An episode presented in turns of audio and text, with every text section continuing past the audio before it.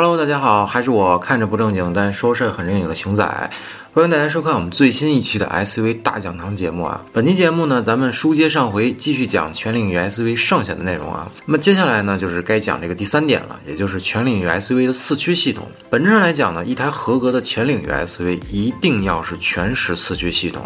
不是说分时不好啊，而是不够好。分时四驱之前的节目中呢，我们也讲过了，它是最可靠的四驱形式，但使用场景的限制呢，也实在是太大了。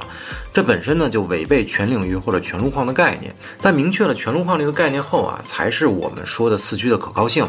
那最全天候、最可靠的四驱是什么呢？一定是奔驰 G 那种开放式全时四驱加三把机械锁的结构啊，这是最可靠也是最没毛病的形式。那么退一步呢，是像陆巡那样的机械式托森中差加中后锁的形式。是所以啊，霸道当时从全时换成分时四驱后，大家才会质疑分时的霸道那还是霸道吗？对吧？那么再退一步呢，是像三菱超选和途乐 Y 六二那样的全时四驱并联分时四驱的结构。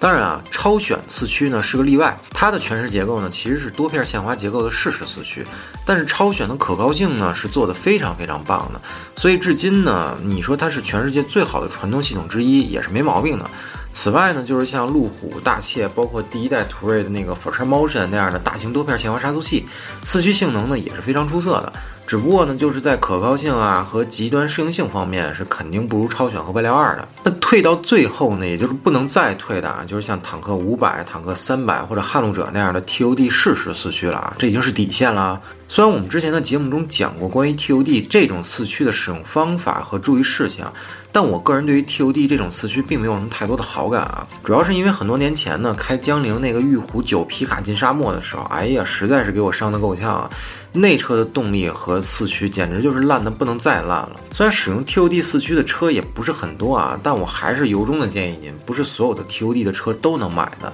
那目前我开过的像坦克三百这种长城出品的 TOD 可以买，撼路者那个呢也还凑合，也可以买。那其他的就完全要慎重了啊。好，那么接下来是第四点啊，其实也是今天比较有争议的一点，就是双速分动箱。那双速分动箱指呢，就是咱们车上那个低速四驱档位，可以在最终减速比之后呢，再进行一次减速增扭。那对于之前的全领域 SUV 来说呢，低速四驱还是很重要的，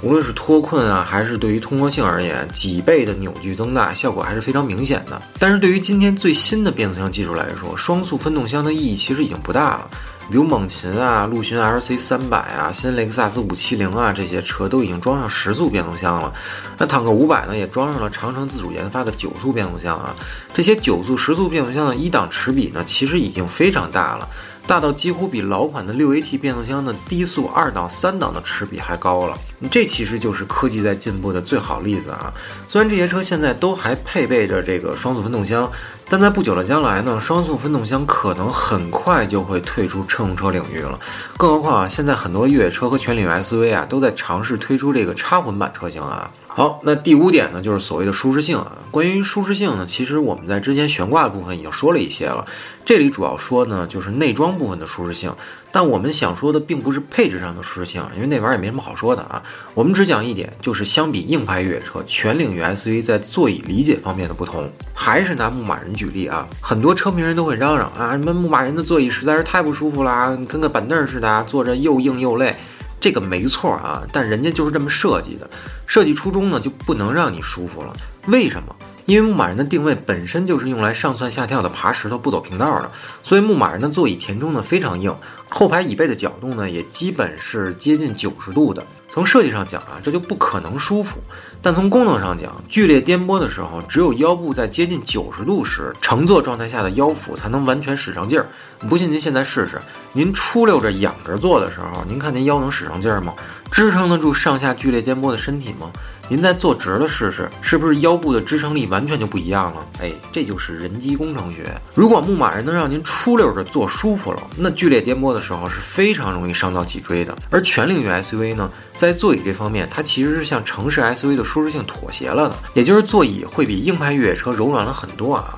而后排的这个椅背的角度呢，也会设计的稍微向后仰一些，就这两个变化，但乘坐时的舒适性却是天差地别的。好，那最后啊，我们来说一说我个人认为最重要的一点，就是轮胎。轮胎对于越野车或者全领域 SUV 来说啊，那是极其重要的一个指标，因为原厂轮胎的级别、尺寸以及轮拱的开口会直接影响到后期轮胎改装时的冗余度。至于为什么要改装轮胎这件事儿啊，那肯定是为了更好的发挥车辆的性能了啊。那关于轮胎改装呢，这又是一个非常大的课题了。因为篇幅的关系呢，我们在本期节目中就不展开说了。如果大家对这事儿很感兴趣的话，我们可以留言，我们再单独做一期关于轮胎改装的节目。那么总的来说呢，包括轿车在内的所有车，不同车辆级别都对应有最小轮胎级别的标准。比如轿车的 A 级车啊，它的标准轮胎级别就是在二十四到二十五英寸这个级别，也就是二零五五二幺六以上。但是如果您发现一台车空间和尺寸都和紧凑型车差不多大，但是轮胎却是幺八五或者幺九五五幺五这种小好几个级别型号的轮胎，那就证明这台车根本就不是这个级别的车，而是更低一级别的车的底盘换了一个更大的壳子出来糊弄消费者的。而全领域 SUV 或者越野车，像陆巡这个级别的车，那基本原厂出来的都是三十二英寸级别的轮胎，